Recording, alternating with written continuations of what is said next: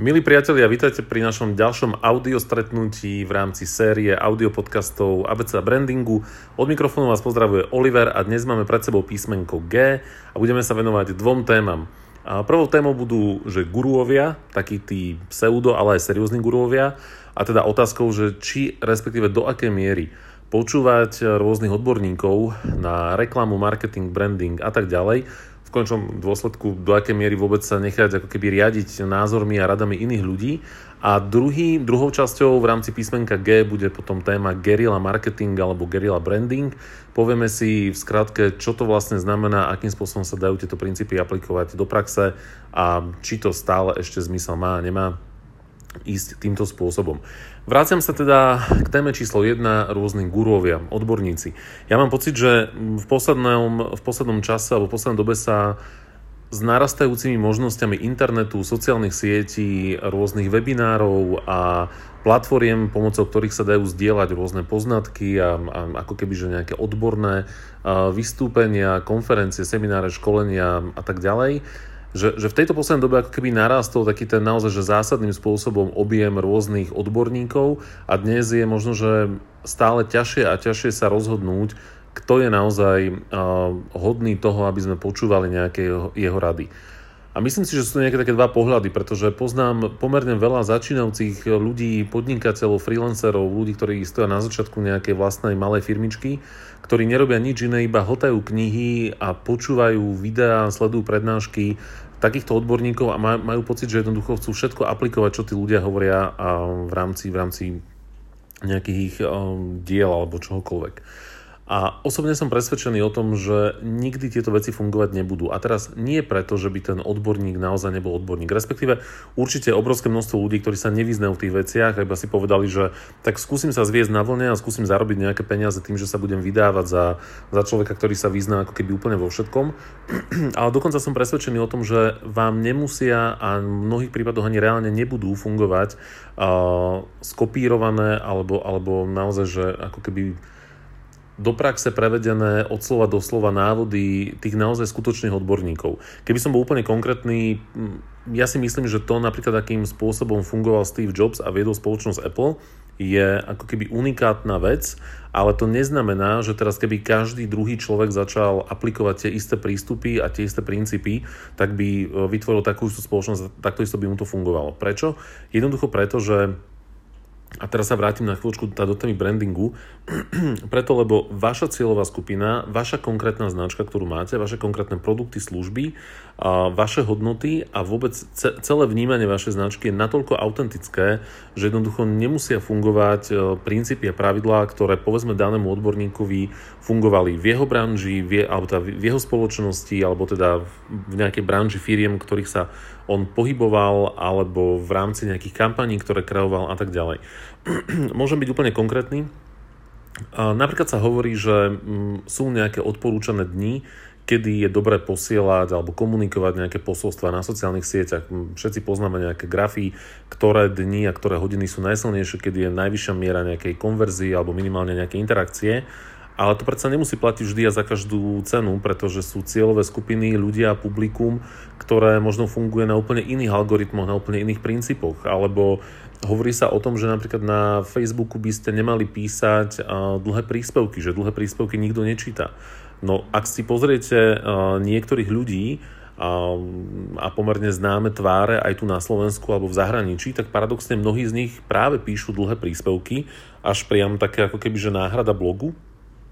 a ľuďom to funguje, ľudia to čítajú, majú obrovskú, obrovské počty lajkov, obrovské počty zdieľaní, obrovské počty komentárov, to znamená, tá interakcia tam jednoducho zafungovala, čo ale teraz zase ne, neznamená, že tým, že niekto robí dlhé komentáre, tak ich teraz budeme zase robiť všetci, teda dlhé statusy a budeme ich robiť všetci a, a začne nám to fungovať. Inými slovami, je dobré nechať sa inšpirovať rôznymi guruami alebo rôznymi odborníkmi, ale nie je dobré ako keby slepo copy-paste zobrať nejaké informácie, nejaký postup, nejakú metódu a povedať si, že teraz um, automaticky ju aplikujem na moje podnikanie, na moju vlastnú značku, na moju cieľovú skupinu ľudí a dosiahnem tie isté výsledky, ktoré som si prečítal, prečítala v nejakej knižke, počúval som v rámci nejakého video blogu alebo nejaké videoprednášky alebo som ich zachytil niekde na konferencii. No a potom zároveň je asi dobré aj vedieť si povedať, že mnohokrát práve takéto, takéto by som povedal, že experimentovanie vás môže stáť relatívne veľa peňazí, pretože povedzme si úplne úprimne, je, je, to je najľahšia vec na svete byť odborníkom a, a ako keby od stola alebo od toho PowerPointu, od, od toho flipchartu prezentovať nejaké myšlienky a hovoriť ľuďom, čo majú robiť a v zásade akože tom, tomu guruovi v princípe nič nehrozí, tak ako on niečo na tej konferencii povedal, vymyslel nejakú teóriu, vymyslel nejaký model, nejaký mechanizmus, nejako to nazval a keď to nevíde v praxi, no tak jemu sa nič nestane, pretože vy už ste si tú vstupenku na tú konferenciu kúpili, alebo ste si kúpili tú jeho knižku, alebo ste si kúpili ten jeho videokurs a on už zarobil nejaké peniaze. To znamená, mnohokrát z tej mojej skúsenosti a z toho, ako vnímam veci, sa deje to, že jediným cieľom takýchto odborníkov nie je dodávať relevantné informácie, ktoré k niečomu slúžia, ale že skôr cieľom týchto odborníkov je neustále generovať a generovať nový obsah, vymýšľať, prichádzať s nejakými novými, ako keby, fantastickými témami a zázračnými riešeniami na všetko, pretože to je ich biznis a, a, a ako náhle im kúpime tú knižku a kúpime si to, to video, tak vlastne oni zarobili a už ich vôbec nemusí trápiť, akým spôsobom sa potom tie jednotlivé veci aplikujú do praxe. Tým pádom je naozaj relatívne ťažké ako keby zistiť, že kto je, je ako hodný alebo, alebo naopak nie je hodný toho, aby sme si od neho kupovali nejaké veci, ale mám jednu univerzálnu radu. Nech sa rozhodnete pre, alebo nech, nech máte pocit, že akákoľvek teória, metóda, postup, odporúčaný nejaký model sa vám uh, zdajú byť ako keby super nápad, tak nikdy ich neaplikujte hneď a naraz na celú kampaň alebo na celú vašu značku, na celé vaše fungovanie. Jednoducho nestavte všetko na jednu kartu, ale robte to, čo robia všetky normálne fungujúce reklamné agentúry, normálne fungujúci klienti a, a v zásade, čo nám radia, je zdravý rozum, že poďme to testovať, pilotovať a vyskúšať. Jednoducho, ak mám pocit, že nejaký odborník mi hovorí, že mal by si robiť tento postup, tak OK, poďme ho vyskúšať na nejakej malej cieľovej skupine, poďme ho cieľene otestovať, poďme, poďme si vyhodnotiť, do akej miery ten postup bol prínosný alebo nebol prínosný. A keď sa ukáže, že naozaj bol, tak potom ho poďme nasadiť ako keby plošne, možno, môžeme zainvestovať do toho nejaké, nejaké peniaze, ale nemusíme robiť to, že teraz nám, napríklad, aby som bol opäť konkrétny, niekto povie, že vieš čo, cieľom bude, alebo obrovským trendom je Instagram a teraz musíš celú svoju energiu a pozornosť venovať Instagramu. Možno má pravdu, možno nemá pravdu, respektíve áno, je pravdu, že Instagram je, je asi najrychlejšie alebo momentálne najsilnejšie rastúca a vnímaná platforma, ale to ešte neznamená, že na tej istej platforme bude aj vaša cieľová skupina, respektíve, že vaša značka sa dokáže rovnako dobrým spôsobom komunikovať na Instagrame, pretože možno je pre vašu značku lepší LinkedIn, alebo možno je lepší Facebook, alebo Twitter, alebo Pinterest, alebo Twitch, alebo nejaký iný, iný nástroj, alebo to iné sociálne médium, alebo možno to bude obyčajný newsletter, ktorý budete poslať svojim, svojim ľuďom, alebo to bude nejaký naozaj výučbový online kurz, alebo viacej investujete do offline reklamy. Napríklad opäť obrovským trendom sú uh, osobné stretnutia, neformálne skupiny, kde sa stretávate s potenciálnymi klientmi, kde im one on one predstavujete nejaký, nejakú vašu službu, pridanú hodnotu a tak ďalej, ale znova to nemusí predsa platiť na každého. To, že to je trendom v nejakej oblasti alebo v nejakej branži, tak je to fajn, ale to neznamená, že teraz budeme pre, v každom prípade robiť vždy ranné biznis raňajky, alebo HR raňajky, alebo digital raňajky, alebo neviem aké raňajky. Áno, sú firmy, kde to funguje, sú firmy, kde to nefunguje. Takže všímať si guruov, nechávať sa nimi inšpirovať, testovať jednotlivé metódy, ale až keď budeme si naozaj 100% istí, že nám to funguje na tom malom testovacom poli, tak až potom ich nasadiť ako keby plošne a zainvestovať do nich čas, energiu a prípadne peniaze. No a s tým úzko súvisí téma gerilového marketingu. Gerilový marketing je uh, pojem, ktorý vznikol, priznám sa, že vôbec netuším teraz, či to bolo, neviem, 10, 15, 20 rokov, 50 rokov dozadu. A nemám rád tieto ako keby encyklopedické vedomosti, lebo to sa dá si kedykoľvek dohľadať vo Wikipedii alebo kdekoľvek inde. Princípom gerilového marketingu je ako keby zákopová vojna. Ten pojem vychádza z toho, že uh, v rámci rôznych vojnových konfliktov existovali vždy nejaké partizánske alebo teda gerilové skupiny, ktoré namiesto toho, aby mali takú tú tú serióznu armádu a mali serióznu stratégiu, tak využívali rôzne drobné znalosti lokálneho prostredia. Napríklad vedeli, že v tomto lese je taká a taká cesta, taký a taký priesmik a keď tam narafičíme nejakú pascu, tak potom aj tá veľká armáda a tam môže mm, utržiť relatívne veľké škody. No a guerrillový marketing v princípe vychádza z jednoduchého mechanizmu, že nemusíme postupovať tými štandardnými nástrojmi a, a mať nejakú štandardnú marketingovú a,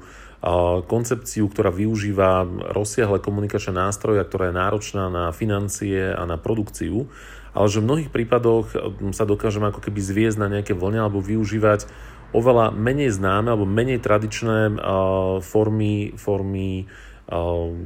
komunikácie, predstavenia samého seba, a cez naozaj, že naj, častokrát najneuveriteľnejšie alebo veľmi originálne komunikačné kanály. Napríklad my sme, to je naozaj iba jedna, jedna myšlienka, my sme spravili svojho času to, že keď začal byť veľký boom bezdrôtových nabíjaček na telefóny, čo znamená vtedy, keď uh, prišiel na trh iPhone 8, 8 Plus a 10, lebo aj všetci v zásade odborníci na technológiu hovorili, že ten masový nárast bezdrôtového nabíjania nastane vtedy, keď ho prvýkrát povolí Apple. Tak sme spravili to, že do jednej kaviarne sme zainvestovali 30 eur, kúpili sme bezdrôtovú nabíjačku. Bola to kaviareň, kde ľudia naozaj prišli na kávu, zdržali sa tam 5-10 minút a odchádzali. A tam sme dali túto bezrotovú nabíjačku s nejakým našim logom a nejakým našim eh, neviem, letákom, že, že jednoducho chce si nabiť eh, energiu vo svojom telefóne, tak tuto máš nejakú bezrotovú nabíjačku a pokiaľ chceš nabiť nejakú svoju značku alebo proste čokoľvek, tak,